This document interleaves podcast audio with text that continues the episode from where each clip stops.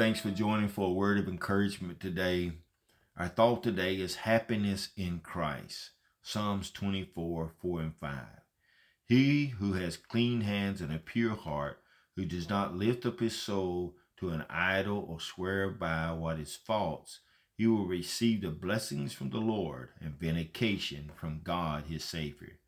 No one can take away the joy and the blessing that Christ gives us. Praise God for that. We can find joy in Christ even when we're in pain. This joy cannot be erased by sorrow, disappointment, or failure. It's a happiness that sees a rainbow through the tears.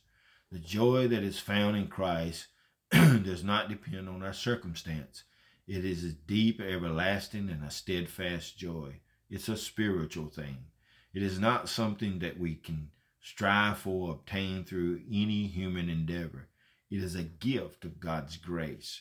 The work of the Holy Spirit will strengthen and guide us to obey Christ so that his happiness and his blessings will become our portion. Our prayer today is, loving Master and Lord Jesus Christ, we thank you that the joy you give us is steadfast. Unlike the temporary things of the world, we have the happiness and the joy and the blessings of your Spirit in our life, in Jesus' name. May you be blessed and encouraged today. God bless you. A Word of Encouragement is produced by Turning Point Ministries.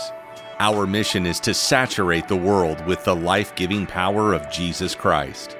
We need your help to do this. You can support us by going to t p worship dot com and click on the Giving tab. Follow us on Facebook and Twitter. Apostle Locklear is also streaming on LifeNow T V, available on Roku, Apple T V, and Amazon Fire. Download our mobile app for Apple and Google. It is time to live your best life now.